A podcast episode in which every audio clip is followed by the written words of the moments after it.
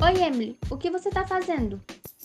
Oi, eu acabei de ler o livro de Sherlock Holmes, Casos Extraordinários. Você já leu esse livro? Sim, eu acabei de terminar ele semana passada. Você sabia que ele não existe na vida real? É apenas uma ficção literária do autor Arthur Conan Doyle? Um dos meus casos preferidos é o segundo caso, o Ritual Musgrave, que conta a história de um amigo de escola de Sherlock chamado Reginaldo, que vai em busca dele após um comportamento estranho e suspeito do seu ex-mordomo, porque Reginaldo havia lhe dado uma semana de trabalho e depois de três dias o mordomo sumiu sem deixar nenhum rastro.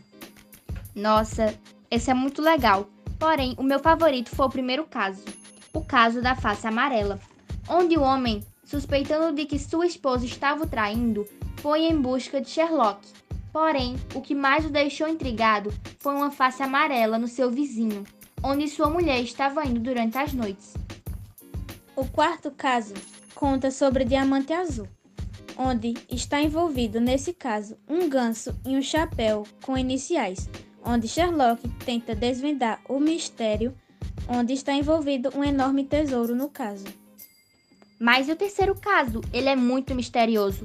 A Liga dos Cabeças Vermelhas onde um homem convencido, conhecido por Sr. Wilson foi convencido por seu ajudante a ir a uma tal reunião de cabeças vermelhas, que só aceitaria ruivos. Mesmo sem saber direito sobre essa tal liga, ele foi contratado. Gostei muito do nosso diálogo sobre o livro, mas agora vou ter que ir. Tenho atividades para fazer. Tchau. Tchau, até outro dia.